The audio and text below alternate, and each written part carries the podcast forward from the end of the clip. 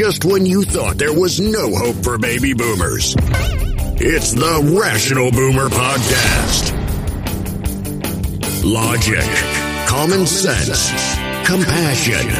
Yeah, who knew? Now, here's Mike.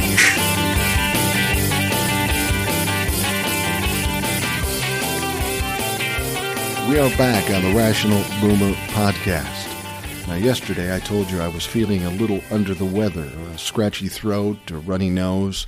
Nothing crazy, but just not feeling up to par, which was kind of weird because I hadn't gotten any kind of cold or flu in the last two years, which is unusual for me. I live in Minnesota. I almost always get a couple of colds and a flu every year, but I hadn't for two and a half years. The only thing I can attribute that to is wearing a mask all the time during COVID. Uh, that is the one thing that has been different in my life the last two years than any years previous. So I credit uh, the mask as keeping me from getting sick. Well, I'm not wearing the mask as much as I once was, and uh, I apparently picked up a cold, a small cold. My wife had it before me, and now I have it. We got tested. It's not COVID. But it's funny, I was doing TikToks this morning, and my voice, well, it still sounds a little weird. Honestly, I think it sounds better. I sounds lower like a real radio announcer as opposed to the way I really sound. but anyway, people noticed it and everybody was saying, Hey man, you sick? You got COVID? Did you get tested? Are you vaccinated? well, they should know this by now. I have both vaccinations and a booster, so I'm going to be fine even if I do get COVID. Fortunately, this wasn't COVID. But you know what? I've said this to a lot of people, and I have no verification of it. But in January of 2020, my wife got very sick. Respiratory problems, stuffy head, fever, a cold, everything. And she wasn't doing too well, so I did what I could to take care of her. Just as she was coming out of that, I got sick. And I got to tell you, this sickness was worse than anything I'd ever experienced. As I say, throughout my life, I've got plenty of colds and plenty of flus, so I know what to expect. But this one really hit me hard. I mean, I was really having trouble breathing. I had to sleep sitting up for four or five weeks. This thing just hung on for fucking ever. And it was terrible. It was the worst thing I'd ever experienced. Now, this is January of 2020. Nobody had heard about COVID at this point, so we didn't think it was anything but a really bad cold.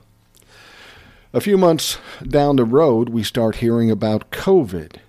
And I start telling people, you know, I think I already had COVID in January. I say, no, it started in March, but the fact is, we're finding out it may have started way earlier. And I think I would have gotten it. Now, come the summer, one of my doctors said, well, let's take a blood test and see if you have any of the COVID antibodies in your blood. And they did that, and they found no antibodies. And I said, Well, then I didn't have COVID. He said, Well, not, not so fast. You see, it's been eight or nine months since you had COVID and we're taking the blood. The antibodies can fade away in that period of time. So we don't know for sure.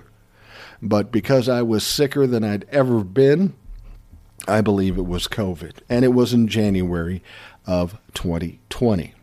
Now, what I just had was just a short, quick cold. In fact, I'm feeling better right now and uh, we're just 24 hours away from the last time I talked to you. So this isn't something that's serious. It's not going to hang on. I'm going to get done with it, and we're going to move on. Hear about all these people that are unvaccinated that are getting COVID, ending up in the hospital, and some people ending up dying. That's not going to happen to me. Don't worry about it. I'm fully vaccinated, have the booster, I'm being careful, wearing masks, and all that sort of stuff. I'm not going out that way. The only people that go out that way are stupid because they didn't take the precautions that they were readily given and they could have saved their lives, but instead their pride allowed them to die because they wouldn't be willing to listen to anybody's advice. Now, you know, whenever I do the show, I uh, often will suggest to you that if you have questions, comments, complaints, that you can email me at rationalboomer at gmail.com or you can go to anchor.fm and uh, leave me a voicemail message. Look for Rational Boomer Podcast, leave a voicemail message. And we had somebody do that just the other day. So let's listen to that voicemail right now. Hi, Mike. I live in Florida. My name's Michelle. Um, I'd like your opinion about um, Charlie Crist and Nikki Fried. Um, you know, we're trying to get DeSantis out, obviously. Um, if you could maybe have a podcast or talk about it in one of your podcasts, that'd be great. Um, I'd like your opinion on who's better and, you know, what they're about, what they do, what they've done, and just the whole thing because I'm, you know, really curious. I we've got to get Ron out. He's, he's got to go. Um, thank you so much for your time. I love your podcast. Have a great day. All right. Thank you very much for Michelle for reaching out and asking a question. And uh, it's a good question. I'll be perfectly honest with you. I'm not that familiar with Florida politics. I know of Ron DeSantis. I know of uh, Charlie Crist and uh, the other lady, Nikki Fried. I know a little bit about her, but not much. And I don't know who else is running for governor. Now, here's what I know about Charlie Crist. He is a former governor of Florida. And when he was governor of Florida, he was a Republican. And then he switched to the Democratic Party, and now he's a representative for the state of Florida. And apparently now he's running for governor. And Nikki Fried is involved in agriculture in the state or something, I'm not sure. I don't know as much about her.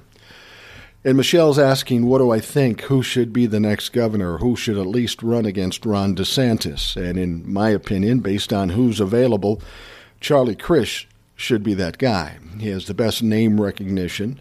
He's been governor before. He was a Republican. He had enough sense to get out of the Republican Party and become a Democrat. And let's be perfectly honest with you.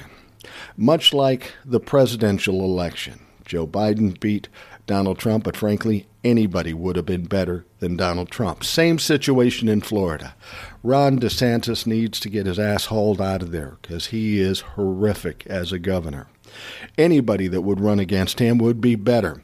But Charlie Crist seems to be a relatively sensible guy. He's a Democrat, so it might be tougher for him to beat Ron DeSantis. However, I think he's the best choice. He's the one that has the best choice to win or best chance to win because, as I say, name recognition, experience when he was governor. Now, I don't know how well he did when he was governor. I don't know if he did a good job or not. But I guarantee it was a better job than Ron DeSantis did. So I'm hoping Charlie Crist runs, and I hope he beats Ron DeSantis. Then Ronnie can prepare for 2024 and his run for the presidency. So, Michelle, thank you very much for reaching out and the question. Hopefully that answers it for you. Hope all is well down in Florida. I hope to get down there at some point this winter and get away from this friggin' cold in Minnesota. I like Florida, in spite of your governor, in spite of some of the politics down there as a state, and a lot of the people down there are some nice people. And I'm hoping to get down there, maybe in the Fort Myers area at some point down the line. Well, we had some big news today. A lot of people have been clamoring for this, so finally you got some red meat to chew on. Stewart Rhodes, he is the leader of a white supremacist group, domestic terrorist, thugs, assholes, pieces of shit, eh, better known as the Oath Keepers. He was arrested for seditious conspiracy along with 10 other of his buddies. Now, people have been complaining about the um, DOJ and the insurrectionists, how they're getting these people on very light indictments, very light charges, and very light sentences.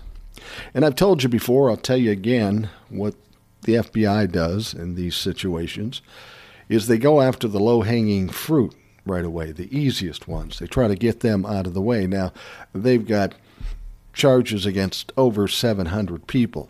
The other reason they do this is because they can gather information that will help them climb the ladder and ultimately get to the top of the problem in the crime. Now, as we've said, they've charged over 700 people, so they've got a lot of information. They got people pleading guilty pleading out and trying to offer information. So they have a lot of information that we don't even necessarily know about. Some of them have gone to jail and have been found guilty. So now they've reached up the ladder a little bit and they're up to the Oath Keepers. Now, the Oath Keepers were. Uh, in full force on January 6th. They're also known for protecting high profile people. Now, the thing is with the Oath Keepers, it seems like there was some organized um, planning before they did what they did. And that's where the sedition comes in. Now, the Oath Keepers can't do this all by themselves. There's been listings of them purchasing tens of thousands of weapons. Now, they don't have that kind of money. So, as they say, follow the money. Who got them the money? Who helped fund them? Who helped get them up here? And chances are it's somebody in Congress or somebody in the Oval Office or some other big supporter of Donald Trump helped them along. Now, finally, finally, those people that have been yelling about serious crimes and sedition and all those things, and all the Republicans that say, well, it's funny, you're calling it sedition or treason, but nobody's been charged with it. Well, surprise, now they have, and it's just the start. There's probably been some communications between um, the Oath Keepers, uh, the Proud Boys, the Three Percenters, so expect to see some of those folks ending up charged with seditious conspiracy.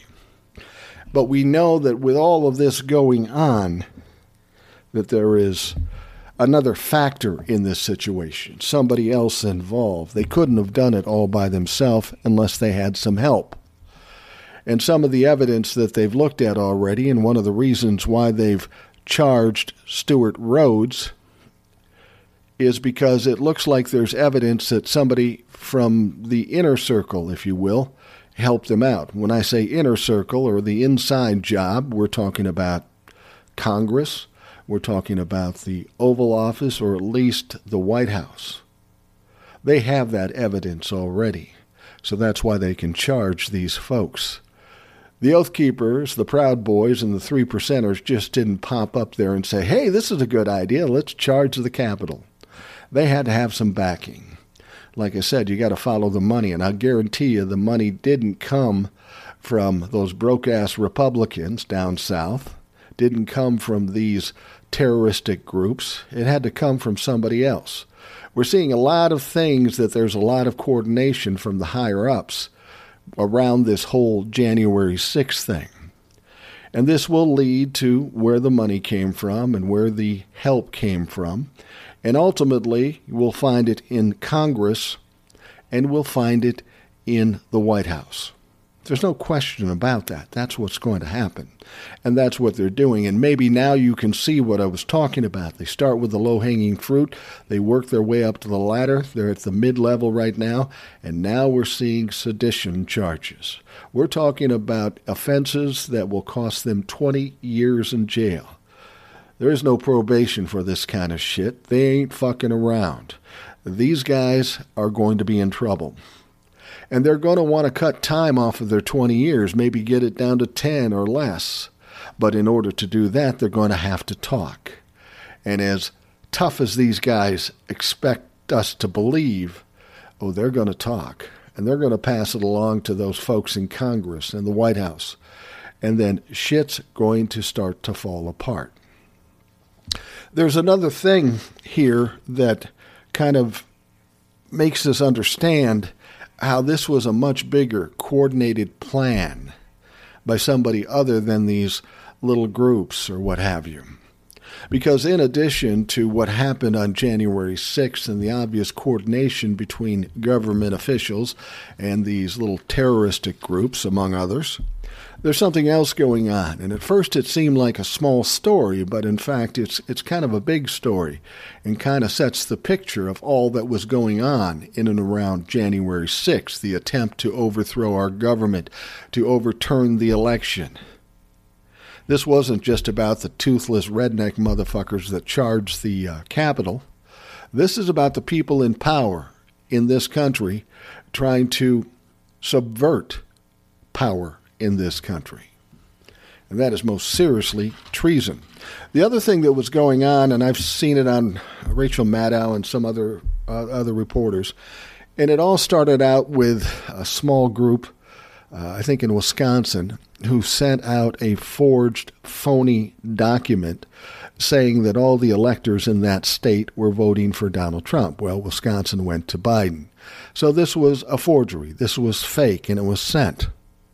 Now, nobody really talked about it that much. It didn't seem that big a deal. But since that time, we've found as many as seven states who have done the very same thing. Well, that's weird. And you know what else is weird? That most of these documents that were sent out, these forgeries, all looked alike. Now, if you look at all the certificates that states send out when they send the information about their electors out, they're all different. Some look like birth certificates, some look like regular documents, some look like any number of ways. But what was weird is all these forgeries, all these fakes and phonies, looked alike. So, how could that happen if these were individuals that said, I'm going to get crazy, I'm going to send this shit out? That's not what happened. Somebody higher up coordinated this, whether it be Jeffrey Clark in the uh, DOJ, or whether it be somebody in Congress like Paul Gosar, or Louis Gohmert, or whoever the fuck or even if it was somebody in the White House. Somebody was the focal point. Somebody coordinated this whole thing and made it easy for these people to do and to get them to understand what they were doing and why they were doing. Now, the whole thing was a fucking joke. Nobody was going to buy into it. I don't know what they hoped to accomplish by sending out these forgeries. Every one of them was kicked back because it was stupidly done. But somebody had to help coordinate this. Now, you see what's going on here? We've got the Oath Keepers now being charged with seditious conspiracy. And some of the evidence is pointing toward Congress and the White House. These people did what they did, but they couldn't have done it without some help, without some direction. We know that at one point, somebody from the Oath Keepers in the middle of the January 6th insurrection texted Mark Meadows and said, It's getting crazy out here. We need some direction. Well, why would you need direction from the White House if they're not involved? Clearly, they were. And with these oath keepers and the like that are being charged with sedition, it's going to creep up the ladder and it's going to get into those higher areas Congress, White House. But then you look at this and you see all these forgeries, these certificates of ascertainment, I believe is what they call them. And this is what a state sends in when they have their duly elected electors voting on whoever won that state. Now, in Wisconsin, it would have been Biden. Michigan, it would have been Biden. Florida, it would have been Biden. No, that would have been no, that's not right. That's that would have been Trump. But all these swing states, Pennsylvania, for example, all of them would have been Biden. But there was a second certificate sent with electors who said they were duly elected but weren't, who said they were sending this from the state capital but weren't. And all of these should have been sent from the Secretary of State of each one of those states, but was not. They all somehow decided at the same moment that they were going to send in these fakes and forgeries just to try to fool them. Well, we know Republicans and Trumplicans particularly are fucking stupid. That's that's just a trait that they have. And of course, they all went to the National Archives. The National Archives said, yeah, this bullshit is fake. I'm sending it back to the state. There was even a situation where these so called electors were knocking on the door of the Capitol trying to get in to certify their votes. But the state trooper came into the door and said, Look, man, the electors are already there. You guys are a bunch of bullshit. And fortunately, he closed the door in front of them. They couldn't get any farther. But what makes these people go to these lengths? Forge documents, send them into the National Archives, knock on the door of a state capitol. What makes them do that? Did they all get this idea once and decided, fuck yeah, let's do it? And then they shared the documents, the, the uh, template for these things, and they all looked alike. Well, no, of course they didn't. They got help, and they got help from higher up. So this is what's troubling now, and this is what the Republicans need to be worried about at this point. We've got potential help from the White House and Congress on January 6th with the likes of the Oath Keepers, the Proud Boys, and the Three Percenters. Those current indictments are going to ultimately lead to those people. And then you have these seven states that sent in these phony certificates uh, for their electors to give the election to Donald Trump. It didn't work. But let's be honest. If you say Donald Trump won and Donald Trump is the best, that's fine. But if you phony up a document, send it to the National Archives and try to fool them, well, I'm sorry, that's a fucking legal. That's illegal. You're going to get charged for that. I'm wondering how all these people who thought they were doing the right thing that signed these documents, the names are right there. How are they going to feel when the FBI comes to the door and say, "You're fucked"? it's going to be interesting. But somehow they thought it was a good idea. Did not work. So we've got people higher up dealing with um, individual states trying to phony up records and send them in and try to get them to pass by the uh, officials there. And we also have people in the higher ranks, Congress and the White House, directing people like the Oath Keepers. This is a much bigger deal than even I thought of. There's way more into this. I mean, initially we thought, okay, all these people are out there. Donald Trump gets out and he incites them and they go crazy and go after the Capitol. But clearly, there's something more to this. There's more in depth with this situation. There is more planning. There is more coordination. And these people individually couldn't have done it themselves. They had to have some help. And the only help they could have gotten are from people people at higher levels. Now, if you've been worried about all these people getting these light sentences for the insurrectionist, understand these 700 people are the low hanging fruit. They're taking all the evidence that they've gotten from them and they're moving up the chain. The Oath Keepers are just the first step. Look for other other groups like the Three Percenters and the Proud Boys to get nailed too. Now, there's something else going on with this as well. There's subpoenas going out to social media platforms because we know on Facebook and some of the others, Twitter, that this coordination happened through social media. Now, these social media folks are going to have to release certain records, certain data about what was going on with these kinds of people during January 6th. Now, I know the social media company isn't going to like that, but they're going to have no choice. They're going to look bad if they don't release it. So there's a lot of shit going on.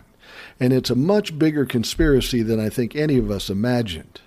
And uh, it's going to be interesting to see how this plays out. There are going to be some people on the higher levels, they are going to be fucked. And I'm going to giggle my ass off when that happens.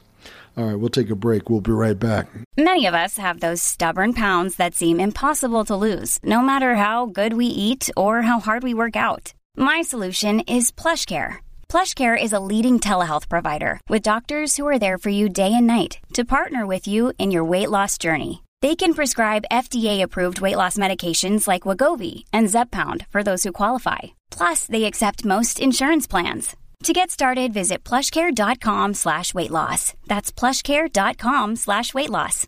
All right, we had a Supreme Court decision yesterday. And this had to do with Joe Biden's vaccine and testing mandate for larger businesses. I think businesses with employees of more than a 100. Now, the plan was to have a mandate to all these big companies that they had to have vaccinated people working for them and uh, and or being tested. Now, of course, people kick back about it because these are the fucking clowns that think COVID's a hoax and that masks are just some some attempt to control us by the government. So it goes to the Supreme Court. And of course, the Supreme Court is six to three conservative, and they came back and said, no, you can't have a vaccine mandate for larger companies. That's a loss for Joe Biden.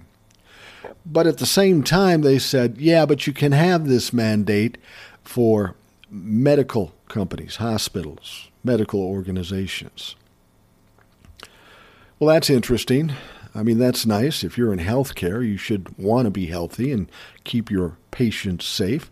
So that was a bit of a win for Joe Biden. But of course, everybody's going to focus on losing in the Supreme Court with the vaccine mad- mandate for large companies. But here's what I need to tell you about this. These clowns that don't like the vaccine mandate are probably thinking, okay, now our company can't insist on a vaccine mandate on us because it didn't pass through the Supreme Court, so we're free and clear. No, I'm sorry, that's not how it works. Now, what this does is it makes it impossible for the government to mandate companies to make you get vaccinated and be tested. But individual companies, and many of them already have, can mandate vaccines, masks, and tests. Just because the Supreme Court said the government doesn't have the power to do it doesn't mean that individual companies can't do it. So if you think you've been saved, you better check and see what your company's opinion of this is, what their plan is. I know, I think it's Southwest Airlines. They've already said you're going to have to be vaccinated or tested if you want to work here. And if you don't, you can head the fuck down the road and work for somebody else that isn't going to make you get a vaccination or tested. So, as much as this was a loss for Joe Biden and a win for some country fucks that uh, don't like the vaccine, it's not a total win. This is America. If you have a, a privately owned company or even a publicly owned company, they make their own rules. They don't have to follow the Constitution. That's the thing I always find funny. Somebody goes into an airport and says, I'm not wearing a mask because my constitutional right says I don't have to. Well, if you say that, you prove just how stupid you are. The Constitution and your amendments doesn't protect you against private industry, it protects you against the government. If you own a private company, you can make any rules you want. Now, if the rules are too restrictive and nobody comes to your place of business, well, then you go out of business, and that's too fucking bad. But if you make a rule, anybody that comes in or works there has to abide by those rules, whether you like them or not. Think about this young kid, I mean, remember walking into a 7 Eleven, seeing that sign that says, no shoes, no shirt, no service. Now it's 95 degrees on. I got shoes on, but I want to take off my shirt and walk in. Can't. Regardless of what the Constitution might say, they're saying I got to be wearing a shirt. Same thing with the mask and vaccination. If you want to work there, if you want to go there, you got to follow their rules. That's what we call freedom, patriots. That's freedom. See, you only like freedom when it agrees with what you want. So we don't have the vaccine mandate with large companies, but companies, large, small, or medium, can do whatever the fuck they want. And you better abide by them, or you're not going to be working there, or buying their products or service. That's just the way it goes. So before you get real happy and excited and think you've been vindicated, you need to think about that. If you're working at a place and you think the vaccine mandate is off and now you're free and clear, you better check with your company what their rules are. Because the vaccine mandate might not have any bearing at all as to what that company is going to do. So you may not have won this situation. Just keep this in mind. Now, there was another kind of annoying situation, and this annoying situation seems to be ongoing. And this annoying situation is Kyrsten Sinema and Joe Manchin. Now, As I've told you a number of times on the show here, the first thing Joe Biden's going to want to do in this first quarter of 2022 is get that voting rights bill passed.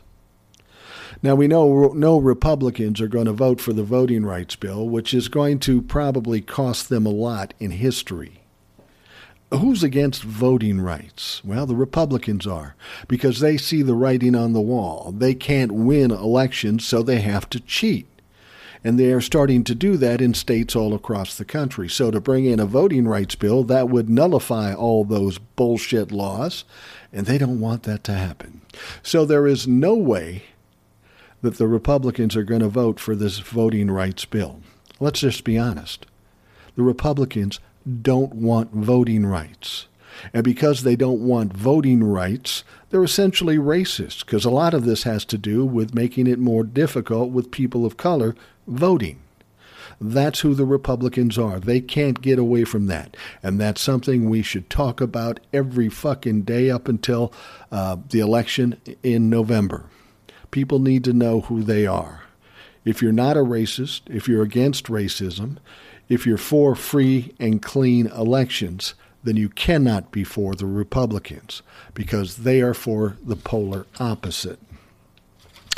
So, what Joe Biden needs to do, the Democrats need to do, because we have this filibuster bullshit, they have to get a what do they have to get? They have to get a supermajority of 60 votes. Well, there's only 50 Democrats, and you're not going to get 10, you're not going to get one Republican, let alone 10 Republicans, so you can't pass it.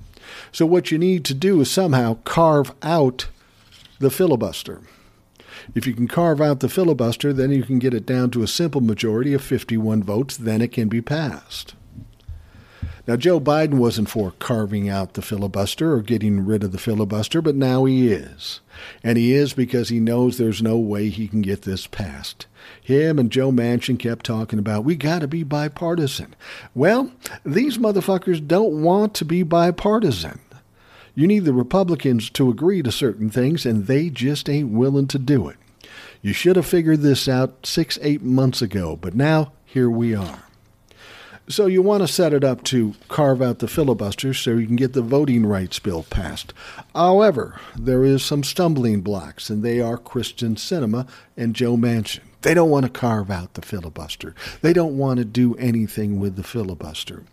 When it looked like they might have had some kind of agreement at the last moment, Kyrsten Sinema, this attention whore, came up and started spewing some bullshit. And all of it was lies, and all of it didn't make any sense because she doesn't know what she's talking about. But essentially, she said she would never vote to carve out the filibuster, which, for all intents and purposes, kills the voting rights bill. Now, she'll say, I'm for the voting rights bill, and so will Joe Manchin, but they won't carve out the filibuster. Well, here's what's funny.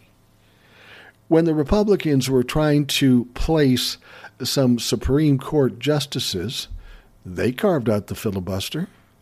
So why can't the Democrats? There's a little bit of inequity there. There's something wrong with that.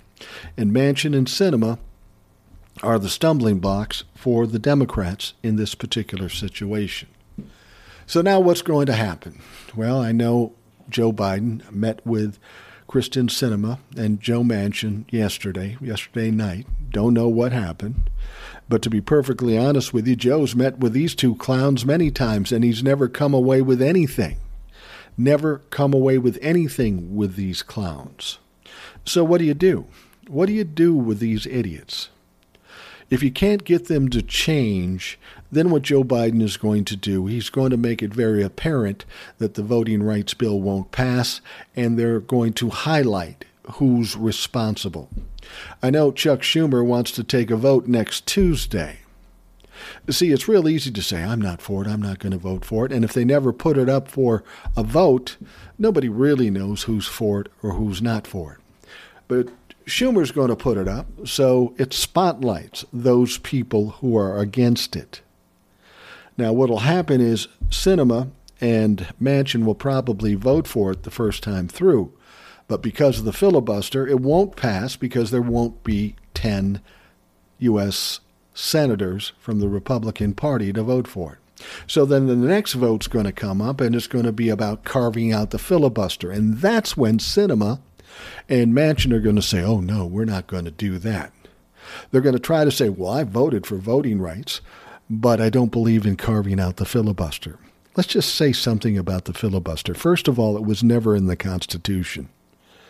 It was uh, created um, essentially to save some of these Jim Crow laws, and it was they were the filibuster was used in defense of giving people of color rights for many, many years. These people like Manchin and Sinema, will say, well, it's important to maintain bipartisanism and it's a part of our culture. It's the way the Senate runs. We got to keep it. Let's be perfectly honest about the filibuster. Here's what happens you get a majority who wants to pass something, okay? It may be a good thing, it may not be a good thing. Depends who's doing it. But then the minority doesn't want the majority to win, whether they be Democrat or Republican. So immediately they call up the filibuster. And now they have to have a supermajority. So they essentially have blocked whatever the majority party has planned. Now, it used to be with a filibuster, you had to come up, stand in front of a podium, and talk for hours and hours and days and days, but it's not like that anymore. We don't want these fucking uh, senators working any harder than necessary. So all they have to do is make a call and say, I call filibuster, and now it's all of a sudden a supermajority. That's how fucking easy it is. So that means any minority can shut down a majority idea at any time. So, what's the ultimate end in them doing this? Well, everybody, nobody wins, nobody loses on the congressional level. But who loses? We do. Because nothing gets done. With as, much obstruction as the Republicans are doing now with the Democrats, what do you think is going to happen when the Republicans take the majority and the Democrats are in the minority?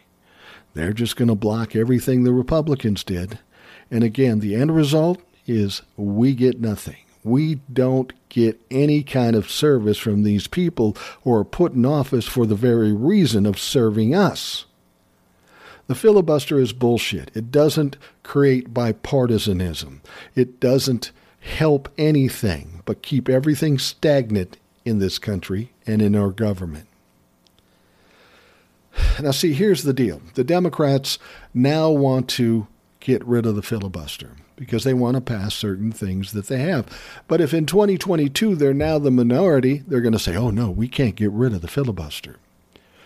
What they think of the filibuster depends on what kind of position they're in. So they're not working for us, they're working for their own benefit. Again, I'll say it the filibuster has no place in Congress or in the Senate because all it does is work against the people of this country, the people paying the taxes, the people electing these idiots into office. Now, somebody will say, well, if we get rid of the filibuster now and we pass all these things, well, then the Republicans will come in and easily pass whatever they want. Yeah, I get that. I get that. But here's the deal we don't want to shut everybody down because some things do have to be accomplished. And if the Republicans come in and easily pass a bunch of shit that's a bunch of shit, well, then vote the motherfuckers out. This is democracy. Let's talk about majority rules. And in a vote of 51 to 49 or 51 to 50, that's majority rules. And if the Democrats have it, great. And if the Republicans have it, cool. We may not like it depending on what side we're on, but then things are going to get done. And then we can, this is something government officials always say, well, let's let people at the ballot box decide, you know, about Donald Trump and as far as him being impeached. Okay, let's people uh, decide at the ballot box. If we throw out the filibuster, then we're going to have people passing laws very easily that people don't like. So they can decide at the ballot box. Republicans fucking up, we don't vote them in. Same with the Democrats. It'll be so much clearer. See, none of these people want to be tied to any of these decisions. That's why Schumer is putting up this vote on Tuesday. He needs to put a spotlight on these people that say, no, I don't like voting rights. And people are going to be a little nervous about doing that because they don't want to be identified as that person. History doesn't always bode well on people that do those sorts of things, and they know that. If 20 years from now one of them is going to run for president and somebody says, yeah, but you voted against voting rights, that could be a problem for them. I'm just saying, if we get rid of the filibuster, we may get some things that pass that some of us don't like. Okay, Well, then vote the motherfuckers out. Get the people you want in. But we got to stop the gridlock and stop nothing happening. Stop the obstructionists. We've got to get some things happening for us, whether it be Build Back Better or whatever it is. And the only way to do that is through getting rid of the filibuster. And unfortunately, Manchin and Sinema don't want to do that. So they are going to be the stumbling blocks against us getting voting rights or Build Back Better. They need to be identified as such, exposed as such, and let them take the heat when they are identified that way. And the heat is already hitting pretty hard on Kyrsten Sinema and Joe Manchin. Now, maybe or maybe not, they don't care, but that's fine. Let the people handle this situation. Let their states handle this situation. Kick their ass out if you don't like it. So we'll see what happens. The voting rights bill honestly has to get passed. That's the most crucial thing here. This could impact our elections coming up in 2022 and 2024. It might affect whether we have a democracy or not. This is essential. Now we know that Sinema and Manchin don't like this. This is the time we need to be screaming, screaming loud. This is our country. This is our form of government. This is democracy. This isn't a tax hike. This isn't something else that's stupid. This is the very well being of this country. If you're not going to scream now, you're never going to scream. We need to scream now, make a lot of noise, make it difficult for those people trying to harm our country. Now, I recently heard a stat. I read this article, and it said uh, that there was a record amount of cops being killed on the job. It's up 55%. That's 458 officers killed on duty. Now, that's a tragedy. We don't want to see anybody die, especially those folks that are charged with protecting us. And these police departments are blaming the media, they're blaming the judicial system because dangerous criminals are getting out too early. They're blaming the communities because communities have a bad attitude when it comes to cops. But there's some areas that they seem to be missing, and if they truly want to fix this situation and save the lives of some policemen, they need to look at these things. First of all, you got 458 officers killed on the way in the job of uh, being a police officer. But what they're not telling you here is the thing that killed the most police officers last year COVID 19. What they're also not telling you is that in last year's uh, numbers, they killed close to a thousand citizens. Police officers killed a thousand citizens. Double what police officers suffered in the same year. Now, here's what I would suggest to them clean up your own backyard, take some responsibility. Let's take COVID 19. If you'd take it seriously, if you didn't believe it was a fucking hoax, and if you did what you were supposed to do, you know what? Some of those police officers that died from COVID 19 may still be on patrol today. You need to take responsibility for what you did and didn't do regarding COVID. It's not anybody's fault but your own. Secondly, when police go out and kill a thousand citizens, and some of those end up on video, and you see all the corruption, the criminality, the cruelty, the racism, that changes the climate in your community. We get a lot of people seeing this on TV, seeing the court cases and such, and uh, they seem a little troubled by that. They might even be afraid. They feel like they're the ones that are being attacked by the police departments. So, you know what they do? They act in kind. Now, that may not be the best response, but let's be honest, that's human nature. Somebody's attacking you, you're going to attack back. So, what's happened here is these police departments have created this climate where everybody's afraid of everybody else, is going to fight everybody else, and that's why we see 438 co- or 458 cops being killed on the job and a thousand American citizens being killed in the streets. Many of them were innocent people. You do that kind of stuff, and it's going to be a problem. That area is going to be a little highly charged. So, what I would suggest to you when it comes to COVID, be a little more mindful. Do what you're supposed to do. Don't make that political. Keep people safe. Get them vaccinated. Make them wear masks. And when people die because you didn't, don't blame anybody else. It's on you.